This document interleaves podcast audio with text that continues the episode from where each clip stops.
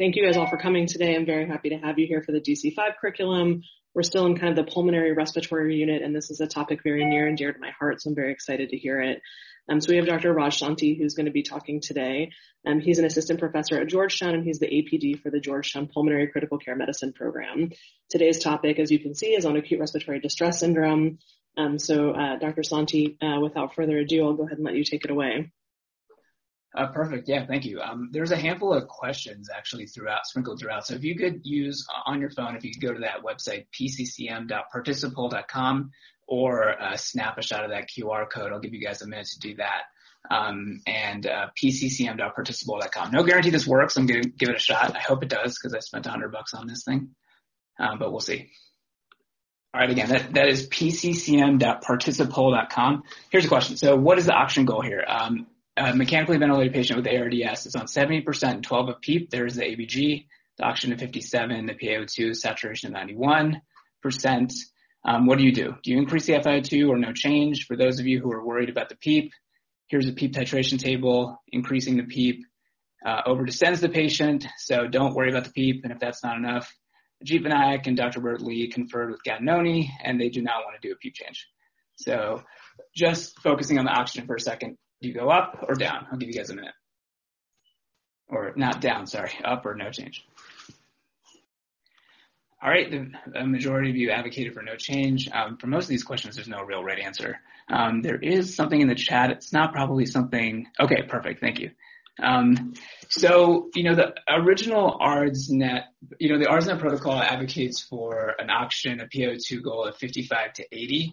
Um, there is actually very little empiric backing for that goal, but it is reasonable. It's a compromise between what's sort of medically achievable and acceptable. So over these values, the oxygen saturation is relatively preserved and therefore oxygen content. Um, on the flip side, it is kind of conservative overall, and that is largely in an effort to limit oxygen toxicity. Oxygen toxicity is, um, there is disproportionate fear about it versus the amount of data supporting its presence. Um, and what I learned is that basically there are two different ways to think about it. First is elevated PaO2. In certain circumstances, probably elevated PaO2 is harmful, and that is an acute brain injury after cardiac arrest or stroke, probably through a reperfusion mechanism. Um, but elevated FiO2 absent elevated PaO2, which is like the situation that we encounter in ARDS, um, there's very little evidence. In fact, really none, no hard data showing that that is specifically harmful. And I think moving beyond the idea of um, is there oxygen toxicity or not is a more pertinent question that the critical care community is focused on more recently, which is um, what is the specific oxygen goal? Um, so the LOCO2 trial is an investigator-initiated trial out of France uh, with a very simple clinical question. Mechanically ventilated patients with ARDS were randomized one-to-one to a goal that resembles the old ARDSNet to a goal that resembles more physiologic normal. They found a remarkable mortality benefit in this higher oxygen target group um, with you know 90-day mortality of 44 versus 30. Several caveats. One is there's only 200 patients, and actually they had intended enrolling 800, um, but stopped early. But you know they did stop early because there was a signal towards harm in the conservative group. Um, and you know there's very few people out here, um, so that the you know even though this is statistically significant, I think the faith in the external generalizability of this conclusion is kind of low. And this data is in, isol- is in isolation. It's not been sort of replicated, at least to this point. A couple others, um, ICU-ROX is about 900 mechanically ventilated ICU patients, but a mixed population randomized to normal goal versus conservative. And conservative meaning the action, oxygen was actively down titrated once they reached 97. Um, but a majority of patients were actually post-op or neuro, and there was no difference in outcomes. Um, the HOT-ICU trials, 3,000 and randomized to a PaO2 goal of 60 to 90. They actually did this for up to 90 days while the patients remained inpatient. So a, it was actually a remarkable achievement. They, they, um, uh, did this by getting ABGs up to four times a day and in between following the oxygen saturation. But all of these patients were not mechanically ventilated. It was just sort of a mixed ICU population, including individuals who were, you know, just anyone on oxygen. Um, only 13% had ARDS, and there was no difference in outcome. So I think to summarize all this, while these trials are very large, the number of people with our very specific, you know, patient population included is very is very low. So you know even though the ICU-ROX includes only mechanically ventilated people, very few actually had respiratory issues. Ultimately, as well, um, the the um, discrepancy between the groups, that is the liberal and conservative groups in these trials, was low. You know, the PaO2 difference of 10 is like a saturation difference of 1 or 2%. So it's hard to imagine that that would really result in meaningful outcome differences. The LOCO 2 trial, on the other hand, was laser focused on our population of interest. It was ill people, and they actually did achieve quite a discrepancy between the arms of 100 versus 70. It is, of course, very, very small, as unblinded, as all of them were. Um, and there was more proning in the liberal arm, that's the high oxygen arm, which had the mortality benefit. And we know proning is specifically associated with uh, mortality benefit. Um, and that could be because it was harder to get to that oxygen goal of 100. So the clinicians felt that they needed to prone more. So I think overall this doesn't, you know, it doesn't overrule. Of course, it certainly does not overrule the, the original ARDSNet oxygen target. Um, um, but I think from all of these, we can see that higher levels of oxygen were not specifically associated with harm. Um, one of these trials that focuses on ARDS suggests benefit and therefore I'm I still think this range is acceptable, but I'm looking at the upper end of that range and even higher very favorably. Next question, should I paralyze? Okay, 65 year old person, prior stroke, wheelchair bound, mechanically ventilated for aspiration.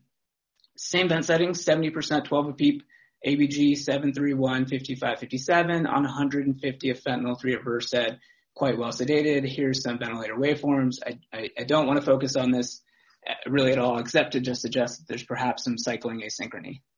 Um, so do you paralyze this person or not? A mixed bag of answers, and I think that's appropriate. You know, m- most of the questions I'm asking you uh, don't don't actually have a right answer um, here. Um, so you know, the the use of paralysis is in contradiction to the modern emphasis on otherwise limiting sedation in critically ill patients, but um, in severe ARDS, you know, patients' respiratory effort can be detrimental by disallowing PEEP to recruit atelectatic lung, especially if there's expiratory effort. and can nullify lung protective ventilation if there's cycling asynchrony. It can increase oxygen demand and CO2 production, and it can make assessments for readiness of ventilator weaning challenging. Um, so this piece of evidence from many years ago now um, which was the first at the time therapeutic that would had a had a benefit in ARDS, um, showed, you know, in moderate to severe ARDS, the use of cisatracurium up front for 48 hours resulted in this 90-day mortality benefit, which emerged after about three weeks, which was odd, um, but nonetheless, there was a significant mortality benefit. And the ROSE trial in 2019, a very similar protocol, in fact, the same inclusion criteria for patients and the same cisatracurium protocol resulted in no mortality benefit. So what gives?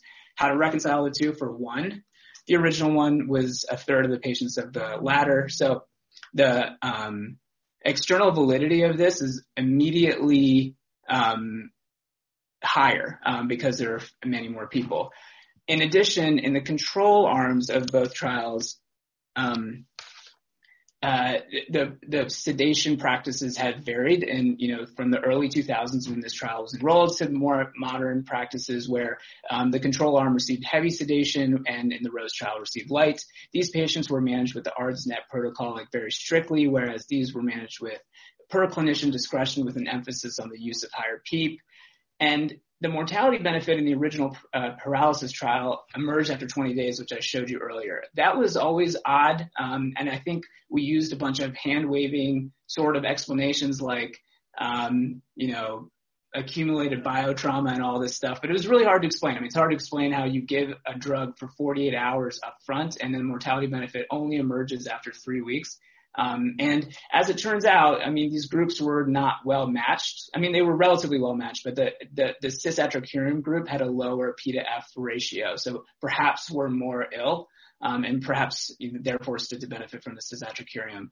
Um, another, you know, a caveat about, uh, about the more recent look at this is that, you know, that of the screened individuals, many were already paralyzed. That is, the clinicians did not elect to enroll patients because they felt paralysis was already ne- was absolutely necessary, and there was a relatively low rate of proning. So I think overall, um, you know, the pendulum has swung on um, paralysis from the use of salvage therapy and refractory hypoxemia to somewhat routine use early to now somewhere in between. Um, it is not a one size fits all approach, and I think the decision is based on refractory gas exchange abnormality and the amount of patient ventilator to synchrony. Um, so I'm going to give you a couple scenarios. Let's say you you initiate mechanical ventilation on a, on a patient with ARDS at this, you know, moderate sedative total, um, and decide to paralyze. So then after paralyzing, you know, this is the sedatives that they've been on for, for two days. Let's say you'd like to avoid paralytics. There's a variety of reasons to do so. One is there's baseline neuromuscular disease and you want to avoid like accruing sort of, you know, subjecting them to the possibility of long-term weakness. Or, um, you know, recently there's data suggesting that it's not necessarily uh, beneficial. So you decide to avoid paralytics, but even though your patient is well sedated in terms of like a RASS or Ramsay scale, they have a refractory dysynchrony or um, they still have substantial dysynchrony resulting in uptitration of their sedatives so that they're at this place 48 hours later. What's worse? You know, I mean, I get that the, and this scenario is common, you know, I get that, you know, we would like to avoid the use of paralysis because of the fear about neuromuscular weakness. And, um, however, you know, this individual now has accrued a substantial amount of opiate and benzodiazepine that's hard for me to really reconcile that this was a better strategy here. Um, let's say you're indecisive. That is to say that you would like to avoid using paralytics, but would consider doing so if needed. So you start off here, and then six hours later, because of you know refractory gas exchange abnormality or dysynchrony, you're here. And then you decide, you know what, I really do need to paralyze. Well, this patient, in my view, is mismanaged completely because in in the use of paralysis in uh, for dysynchrony, um, the purpose of the sedatives is purely to achieve deep sedation. That is, as measured by your RASS or Ramsay scale, the sedative is for the patient to be deeply sedated, not to eliminate all breathing effort. That is the purpose of the paralytic. Um, so therefore, if it's really not an emergency to start the paralytic, it might not be a bad idea to take a pause at this step reassess and try to cut the sedation. Assure, ensure your patient is still deeply sedated before initiating your paralysis because we know the total burden of sedative um, is associated with longer and prolonged mechanical ventilation and poor outcomes. So how to dose the thing? Um, it's, you know, dosing a paralytic is not something we routinely think about actually, but um, you know, in the two clinical trials I referenced, um, they give a bolus dose of cisatracurium followed by a fixed dose in all individuals, irrespective of their size. Most in- institutions, however, um, actually use this peripheral nerve stimulator. Um, the way the thing works is that it delivers an electrical stimulus to a peripheral nerve, after which the muscle twitches, um, um, and there's less twitching based on the depth of paralysis. So if somebody's completely paralyzed, there's zero twitching, and if you know not at all or under paralyzed, there there there are four twitches. So um, we, you know, institutions sort of have different protocols for this, but they like to suggest that if a patient has zero twitches, they're over paralyzed. Three to four is under, and one to two is correct, sort of like Goldilocks' soup. Um, but there actually is a broad disagreement between the clinician assessment of paralysis level and a train of four measurement. Uh, for one, for one, that there is poor inter-rater reliability of the train of four. Uh, edema, sweating, all of these sort of contribute to inaccuracies of the train of four. And you've probably seen if you do it, a nurse does it, or another nurse does it, um, you get vastly different values, and that leads to like different different values of the cisatracurium. In most instances, in this one retrospective look, found that the clinician believed that the patient was well paralyzed with a disagreement as you know by the train of four who, which, you know, categorize the patient as being over or, or under paralyzed. And actually these discrepancies did not lead in this one look to any impact on P to F or driving pressure. I still think it's somewhat debatable whether neuromuscular blockade actually independently leads to long-term weakness, but it's certainly prudent to use as low a dose as possible. Um, and here's an RCT um, that actually specifically, you know, asks this question, which is, um, should you dose your paralytic on the basis of the peripheral nerve stimulation or the train of four, or just based on your clinical assessment? And they find that if you use the train of four, this is cisatracurium plus train of four, the amount of cisatracurium you're going to use is more. Um, and if you just do it based on your clinical assessment, it's less. And this is, was not associated with any uh, physiologic or outcome change in this group of people. So it really doesn't make sense to use the train of four. I mean, you know, the relation, the, the reason that you're paralyzing is because someone has a refractory gas exchange abnormality or they um, or, or they have dyssynchrony. And both of those are observable phenomena. So you should titrate your paralytic to those observable phenomena. There is this phenomenon actually as well of increasing um, acetylcholine receptor expression as the length of paralysis increases. So there's a creep in the cisatracurium dose the longer somebody is paralyzed for. Um, so, you know, of course, these are patients who um, you're not necessarily going to do sedation. I mean, you're absolutely not going to do sedation holidays and stuff for. But it's not unreasonable actually to walk in if your plan is to paralyze them for the rest of that day to cut the paralytic completely and then retitrate to sort of the minimum dose that gives you your desired effect. Um, and uh, I would not rely on the four. Okay, moving on. What is the airway pressure goal? Um, so airway pressure is a trade-off between adequate oxygenation and, um, you know, limiting air, uh, ventilator-induced lung injury. And the ARDSNet protocol suggests limiting plateau pressure uh, by decreasing tidal volume. But, you know, we now know, um, and this is one of several looks at this, that that demonstrates that mortality related to plateau pressure doesn't stop at 30. That is that it's very linear. Like as plateau pressure increases beyond, above and beyond 30, mortality is linearly related to that specific uh, value. So the driving pressure is the difference between the plateau and the PEEP, um, the, the, total PEEP. Usually in ARDS, the set PEEP and total PEEP are the same.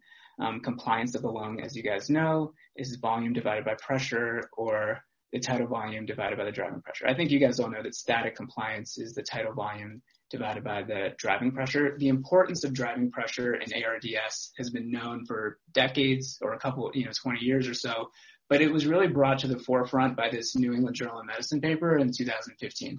This was a really complex paper um, that despite its complexity actually led to a conclusion or leads to a conclusion that's relatively straightforward and in some way very contradictory to one of the pillars of our belief system. That is that lung protective ventilation means you should be setting low tidal volume. So, so I, am not trying to immerse you in the complexity, um, but I do want to just introduce what they did. This is a meta-analysis of 3,500 patients spanning nine ARDS trials. So those ARDS trials um, were, you know, I think five about high versus low tidal volume and four about high versus low PEEP.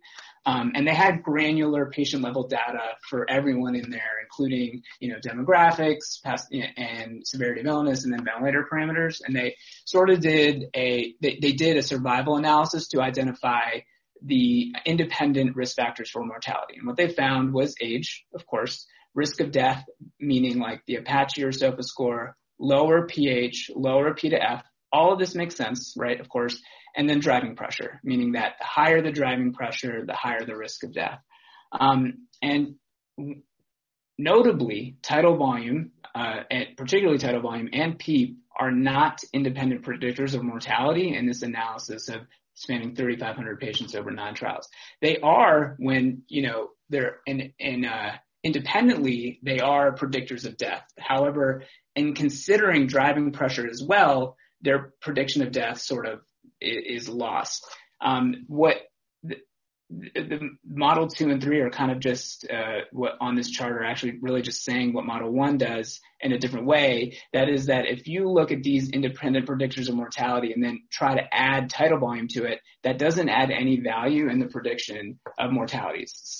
Basically, said another way, um, that when you consider driving pressure, tidal volume and PEEP have no independent impact on mortality um, in, in, you know, in this prediction tool. So in, in a sense, you know, it, that may be somewhat obvious, like that it's simply just reflective of the baseline severity of illness. Like people with poor lung compliance have higher airway pressures, higher driving pressure, and do worse, which is obviously true.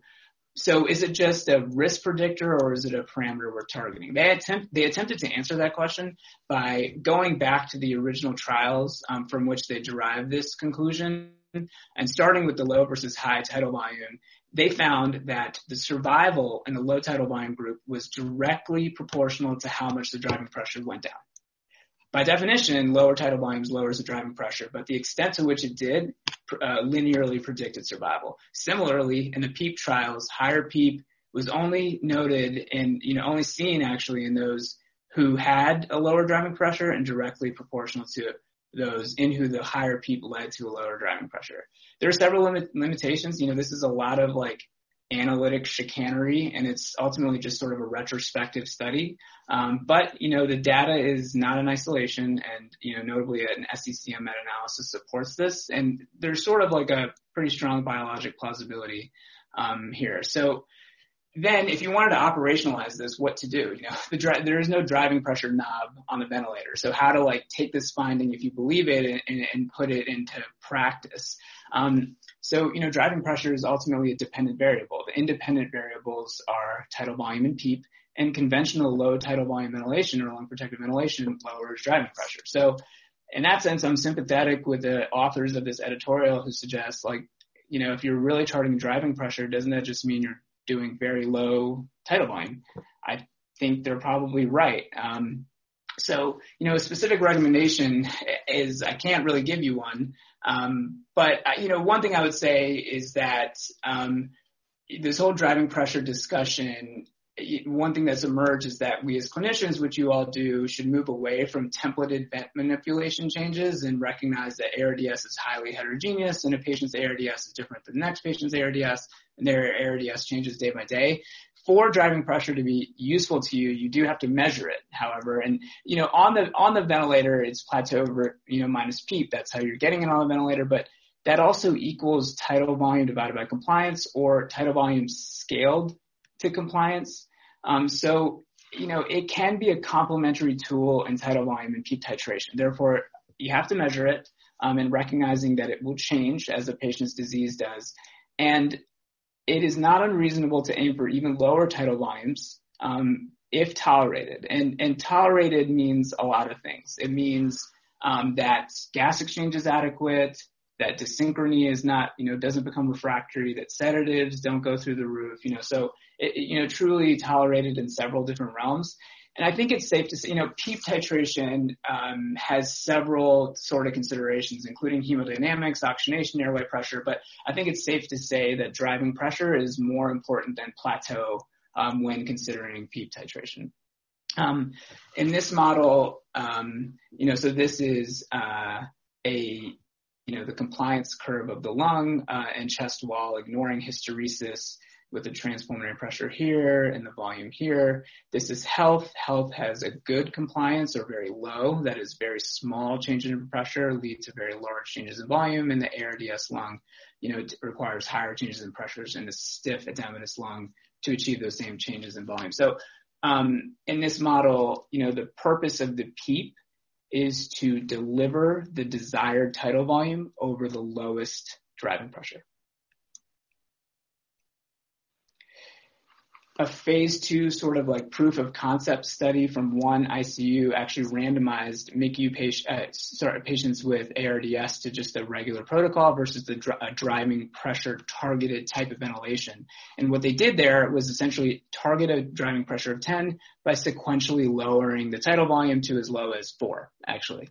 Um, and the PEEP was the same in both arms, which is they, they tried to adhere to that low PEEP arm of the ARDSNet protocol.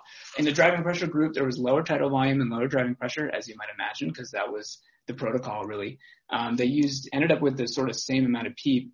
And you know, despite a higher respiratory rate, there was a higher PCO2, which, as you might expect, because the minute ventilation is lower, um, but you know they, they tolerated that, and notably the sedation and neuromuscular uh, blockade use was similar, and the pressors were similar.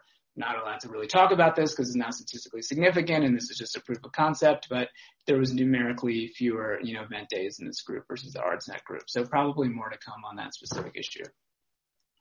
Um, should you use inhaled pulmonary vasodilators? So like in, inhaled pulmonary vasodilators have this attractive physiologic rationale, which is that they are delivered from the airway side, so go to vented alveoli, uh, vented, vented alveoli and increase pulmonary capillary blood flow by dilating them and hopefully increase, uh, decrease shunt fraction in that way. Um, so by specifically being delivered to well ventilated portions of the lung and vasodilating those blood, uh, blood vessels, uh, you know, um, augmenting the effect of hypoxic vasoconstriction and selectively uh, perfusing well ventilated areas of the lung. Okay, so here's a patient, um, our our same patient. He's 65 year old, prior stroke, wheelchair bound, aspiration pneumonia. Is now paralyzed and prone. 90% 14 and PEEP. Here's the ABG. Do you start inhaled EPO or is there no point? Yeah, I mean, I expected sort of like a mix of of, of answers there. Um, so this is a, a, recent chest meta-analysis about the use of inhaled pulmonary vasodilators. A, a, a, couple things. One is, you know, what they found is the use of prostaglandins that is like inhaled EPO or or actually nitric oxide leads to improvement of P to F on average of about 36. There's no mortality benefit, but notably, like, you know, there are, this is 20 years worth of studies and there's only 500 included patients. Um, so this is a really understudied area, you know, so uh, parsing the available data, it, it, does seem that on aggregate, these drugs are safe. They seem to improve P to F, but there is much less convincing information about vent days. Um, and it's led to this emergence uh, of this trope that every critical care doctor says, which is they improve oxygenation, but not mortality. And, you know, sort of thing, like if everyone says the same thing, you should view it very suspiciously. Um, but you know, in this case, it's actually probably true. Um, you know, a couple things. One is there is two drugs. One is inhaled nitric oxide, and, and the second is inhaled epoprostenol. The former is more expensive. They've been compared head to head, and one has not been found to be superior to the other. So they're thought sort of um, similar. And so this is in- inclusive of inhaled nitric oxide and inhaled epoprostenol. And most of these study protocols are actually observational. And there's a high degree of heterogeneity, meaning that like when you suggest there's an improvement of P to F of 36, what do you mean? When was the ABG that confirms this done relative to the initiation of the drug? What was the drug dosed at? What were the other vent settings changed in between? So it, it, it's hard to sort of tease out very, you know, specifically how your patient would do based on this information. In fact, a Cochrane review only finds that there's two high quality enough RCTs about this specific topic and doesn't make it, make a recommendation for or against their use. Um, I just want to share our COVID ICU experience. COVID is a completely disease, different disease altogether. Um, but we zoomed in um, on the change in P to F after the initiation of inhaled epoprostenol um, in individuals who did not have a change in PEEP or FiO2 in the intervening time. That is to say, they had ABG, EPO, ABG, no change in PEEP or FiO2 in between. So try to zoom in specifically on the use of inhaled epoprostenol. We found that the change was, you know, the median improvement was about nine or low, but there was a huge variability, including a handful of patients who, you know, actually dropped on unclear reasons, maybe it like decoupled you know, um, VQ matching on some macro physiologic level. Um, I, I, don't know. Um, but, you know, this data, even though this is just our one institution in COVID, the data suggesting that there's a wide variability in use is, is, is not in isolation. There's several papers that suggest that this phenomenon is possible. So, you know, in, in, in clinical trials, for therapeutics, there's this idea that the average treatment effect for a specific drug may be very different than the individual treatment effect. For some drugs, that, that, that difference is very narrow, and for some, it's very high. It appears that this one's very high. That is to say, I believe that in all comers, if they were to receive inhaled epoprostenol, there would be some moderate, on average, improvement in oxygenation. But there are specifically people who stand to substantially benefit. And in those people, perhaps you can lower airway pressures, which we know are you know, harmful and, you know, but actually probably more importantly, there are some people who do uh, worse. So, um, the fact that this is possible should alert you to like, um, you know, the idea that you should be very specifically checking for its efficacy or lack thereof.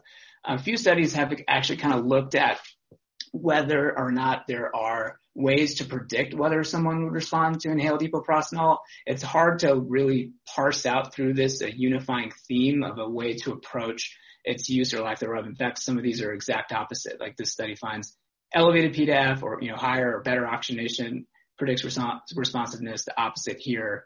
Um, there is a theory that the specific X-ray pattern actually corresponds to responsiveness to these inhaled pulmonary vasodilators. Like um, if there is lobar pneumonia versus diffuse disease, that is like in lobar pneumonia, may, theoretically there might be a better response because you can, you know, shunt, um, you know, blood flow away from that one specific area toward the rest of the lung, which is relatively normal. That was not borne out to be true here, actually. The, the X-ray pattern did not have any relationship to the responsiveness or, that, or, or lack thereof. Um, so with all that in mind, um, my recommendations are that if you use inhaled epoprostenol, you decide to use it isolated from other interventions. You guys know that early in the management of somebody with refractory hypoxemia, they are simultaneously paralyzed, prone, inhaled EPO, and there's five vent changes in between. So then you have no idea whether or not the drug worked, worked or not. It may be that you need to do that, of course, but if possible, isolate it from other interventions. Specifically test for its efficacy, that is an ABG before and after, um, and consider, you know, in the in the two papers that actually compared the two, there was a handful of people that actually responded to the nitric oxide instead of the inhaled EPO. If you have both of these handy, it's not unreasonable to try the inhaled nitric instead of the EPO um, if there is no responsiveness. You don't need to wean. This is an odd practice. Usually, um, weaning of these inhaled pulmonary vasodilators is done when the patient is improving. Uh, the half-life is very, very, very short. That is the effect is immediate. So as soon as, so I, I would suggest you just turn it off and it's still in the room. So if a patient decompensates because you turned off their inhaled EPO, which is pretty unlikely anyway, it's still there and you can turn it right back on.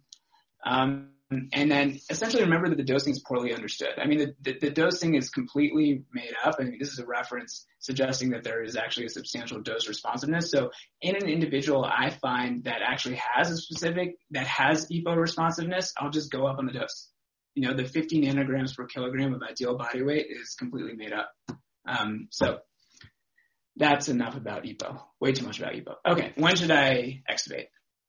This is a patient I rounded on four days ago. Um, and there's a lot of data here, so I just put an arrow here to suggest that this is the RISB after a 30 minute trial. Give you guys a few more seconds. Our institution actually uses low pressure support um, for over 30 minutes for uh, to, for our SBTs. No, five of you copped out and said you need more info. Fine.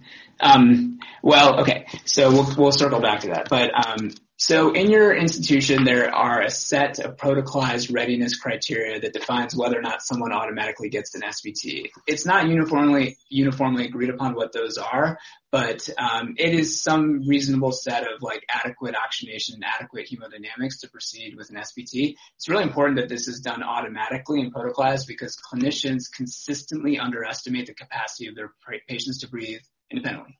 Um, afterwards, you proceed with an SBT. Even a patient who's improving and doing well on quote unquote minimum vent settings may fail an SBT, and that's because there's a mismatch between the capacity and the load. This is all relatively obvious, but I like it because you know it just highlights that spontaneous breathing can also stress the cardiovascular system. I would also add upper airway injury as a load as well because of the endotracheal tube. Of patients who are mechanically ventilated, you know, 30% die while ventilated. Um, you know, a handful get trached and a handful are transition to comfort measures. Some have an unplanned extubation. About 50% get a planned extubation attempt. Um, so the ideal weaning readiness test would mimic unassisted spontaneous breathing, and that test obviously doesn't exist. Yang and Tobin were from University of Houston, um, UT Houston, um, and in 1991 they they came up with what we now know as the RISB or the F over VT. This is certainly worth a read if you haven't read it.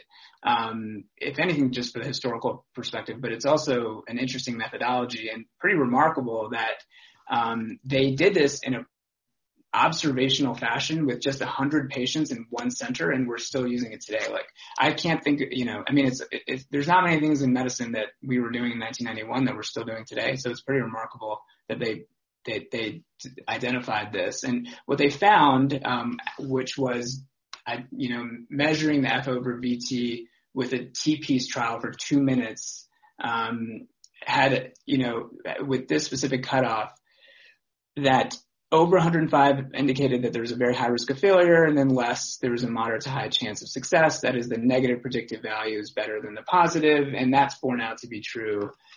Um, you know, the RISV um, is affected by a number of things, including the patient size, the underlying disease, the tube, um, and the tube size. And the protocols vary for SBTs um, from TPIECE to CPAP to low level of pressure support, and all of those will impact FOBT, but all of that notwithstanding, there has not been another weaning parameter that's been introduced that it, that has surpassed the RISV because even if slightly more accurate, there are some papers that demonstrate a slightly more accurate set of indices for weaning, but they add significantly to the complexity, therefore have not been taken up at, at, at a larger scale. Um, so, you know, these papers are, are very highly cited in this specific area and this, this one finds, and these investigators actually did amazingly measured cough strength in terms of like flow and secrete, measured secretion volume and find that, you know, including the RISV, these additional features predicted extubation failure. Um, and if you look at this very closely, actually poor mental status had a high degree of collinearity with cough and secretions. Um, and other subsequent lo- looks at this have found that like if somebody has you know, adequate secretion volume or low secretion volume and a good cough, that lack of alertness in and of itself should not, um, it, you know, it doesn't necessarily predict ex, predict extubation failure. This chest paper actually, um, from from a handful of years ago, actually describes that the specific RISV value or FOBT value is related to weaning success. Um, that is to say that although the cutoff that we use is 105, I guess somewhat obviously or intuitively, as you get lower and lower and lower, and the likelihood of reintubation is lower. So on first glance, you might think, well, instead of 105, or why don't we use 50 or 25 or even lower? For one, um, most people throughout actually are successfully extubated, and then this the second is if you if you orient your extubation practice toward just minimizing failed planned extubations, you may actually increase or prolong mechanical ventilations in, in individuals who may otherwise stand to do well. That actually brings up this concept of aggressive versus conservative vent liberation. Aggressive is you know to do it with people with marginal SBTs, poor alertness at night, which is often limited by staffing considerations you know, that specific clinical question about like aggressive versus conservative patterns was, you know, addressed in the study at, at a UVA from our own, spearheaded by our own Ajit actually, in which it was over a several year period, um, in which he remarkably looked at 1500 extubations. It's the largest study of extubations that exists as far as I'm aware. And what it, what it, what he did was, what they did was, um, it was in the MICU population, um, and they split it up by months. And in each of the months, they just defined the percentage of failed planned extubations. Usually, like, um, you know, if you look at observational registries throughout the country in the MICU, the failed planned extubation rate is something between like 10 and 20 percent. Um, so high, medium, and low tertiles. And this encompassed, you know, you know, hundreds of patients within each group. Um, and they were demographically matched in terms of severity of illness and stuff like that. So it just happened to be that some months perhaps the physician was very aggressive versus less so. As you might imagine, those, you know, if there's a very high failed extubation rate, the outcomes are really bad. You know, failing a planned extubation, of course, is associated with really high mortality. The question then, you know, being whether if that's related to or contributing to the poor prognosis, there's some data suggesting the latter. That is that there is accrued morbidity during the unsupported ventilatory period, um, whether it's aspiration pneumonia, new onset AFib, worsening shock, and the reintubation itself. And, and, patients who are reintubated have a very high rate of VAP and prolonged mechanical ventilation are likely to die, you know. Um, and so, so that matches what we know about failed planned extubation. But what's really interesting is in this middle tertile, there's a trend versus all of them towards the lowest vent-free days. Um, so while you know we think about extubation at the level of the individual, which is that we success is that they were successfully extubated, it sort of raises it to the level of the unit and a practice pattern, which is which is merging the idea of the harm of failed extubation with pr- the harm of prolonged mechanical ventilation, suggesting that there is probably this sweet spot with where some aggressiveness about ventilator weaning and, and, and extubating marginal patients has an overall benefit. RSBI or, you know, RSBI is a single measurement while breathing is a dynamic phenomenon. So in this study, actually, that measured, measured the RSBI throughout an SBT. They did a two hour SBT and finds that people who were successfully extubated, the RSBI either stayed the same or dropped. And people who failed, it increased. Um, so, um, it, it seems like, and this has been replicated in different disease models, uh, you know, like COPD, heart failure, um, that the change in the RSBI is actually more helpful than a single measurement of the RSBI itself. So therefore, the sum total of all that is to say that the SBT is not binary. Like we do want the residents to report that if somebody failed or passed their SBT, but you should not consider it that way. You should carefully look at the weaning parameters over the duration of the trial and, and carefully consider whether or not the, you know, the RSBI um, you know, stay the same or improved, or actually worsened during the trial. And if they worsened, you should alert yourself to the possibility that that is a higher risk extubation and have a comfort with a certain proportion of failed extubations. Um, I'm actually not going to discuss the physiology here um, of, of um, heart-lung mechanical ventilation interactions. Of, co- of, course, you know that's for an entirely different talk. But I think you guys know that mechanical, you know, positive pressure, whether delivered for a non-invasive or um, the, the ventilator, reduces, uh, increases intrathoracic pressure, and therefore decreases pulmonary blood. Um, so as you provide, this is wedge pressure. So as you provide more support there, the wedge pressure is lower. And as you pro- provide progressively less support, the wedge pressure is higher, pulmonary blood is higher. And, you know, positive pressure also reduces LV afterload. So in people with, with um, LV systolic dysfunction, it's not unreasonable to modify your um, SBT to consider using very minimal pressure support um, and for perhaps a longer period of time, recognizing that the ventilator is truthfully mechanical support for the heart. So it's like removing a balloon pump. Um, and I'd sort of be remiss to talk about extubation without mentioning upper airway injury. Um, in this study of about 150 patients who were extubated in a, in a MICU setting for respiratory failure, um, they actually physically, you know, you know, visualized the larynx and, and, and found a huge rate of laryngeal edema including, you know, in many people who were not reintubated. And it wasn't just edema, sorry, was, these laryngeal lesions. It was also ulcerations, granulations, and, you know, vocal cord uh, mobility issues, glottis, overall global glottis dysfunction. And it's not specifically related to the presence or absence of stridor either.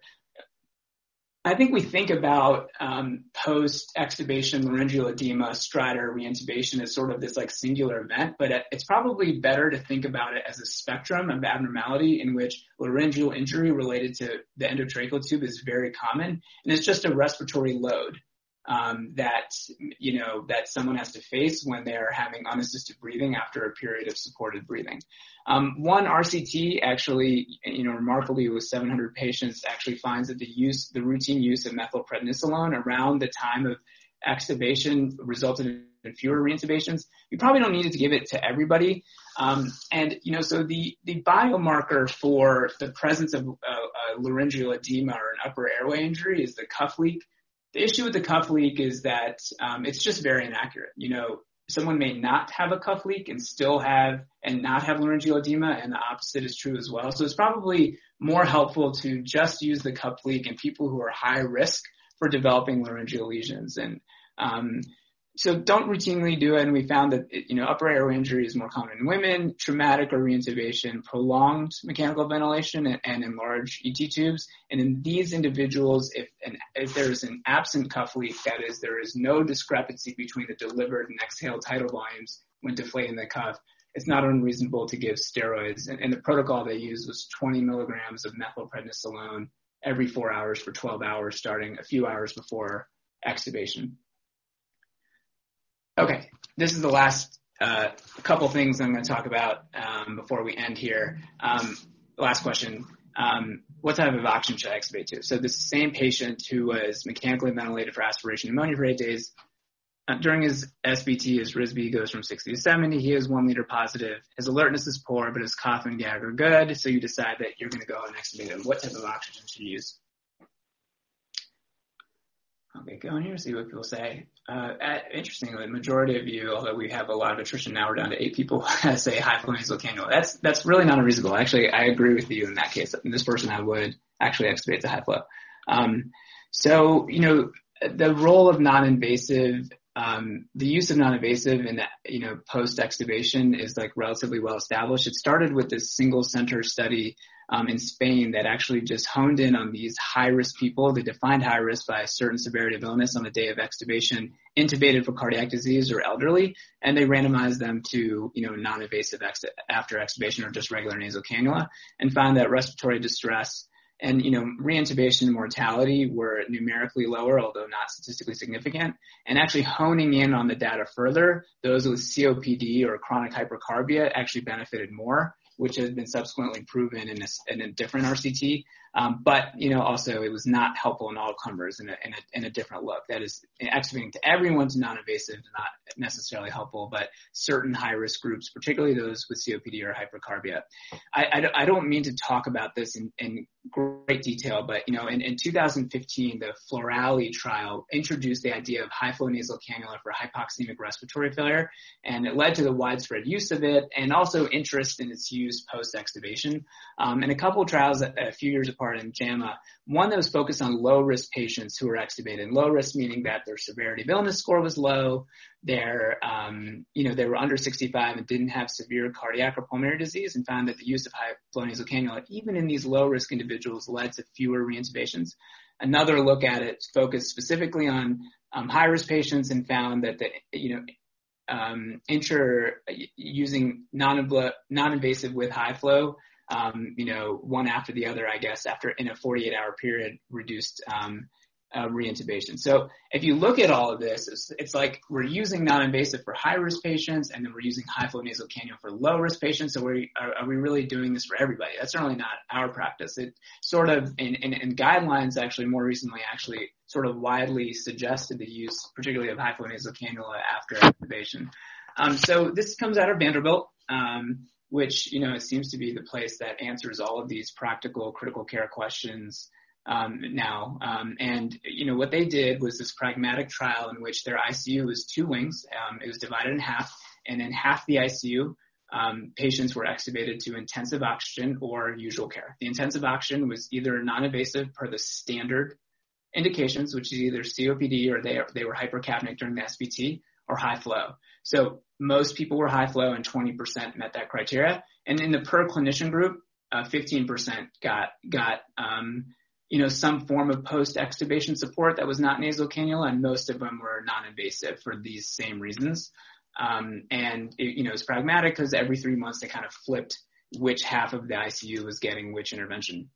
Did that for two year period, and lo and behold, there's no difference in reintubation, no difference in mortality, and it didn't matter if the patient was high risk. So how to reconcile this with the prior data? For one, um, it is twice as large as all the other studies combined.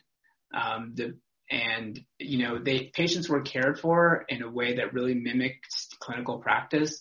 Um, that is to say that actually in the older looks of post-extubation failure, including the two JAMA papers I referenced earlier, um, patients were reintubated based on a protocol, which is sort of not how we practice. You know, there's no specific protocol to intubate or not intubate. It's a combination of things and largely clinical gestalt.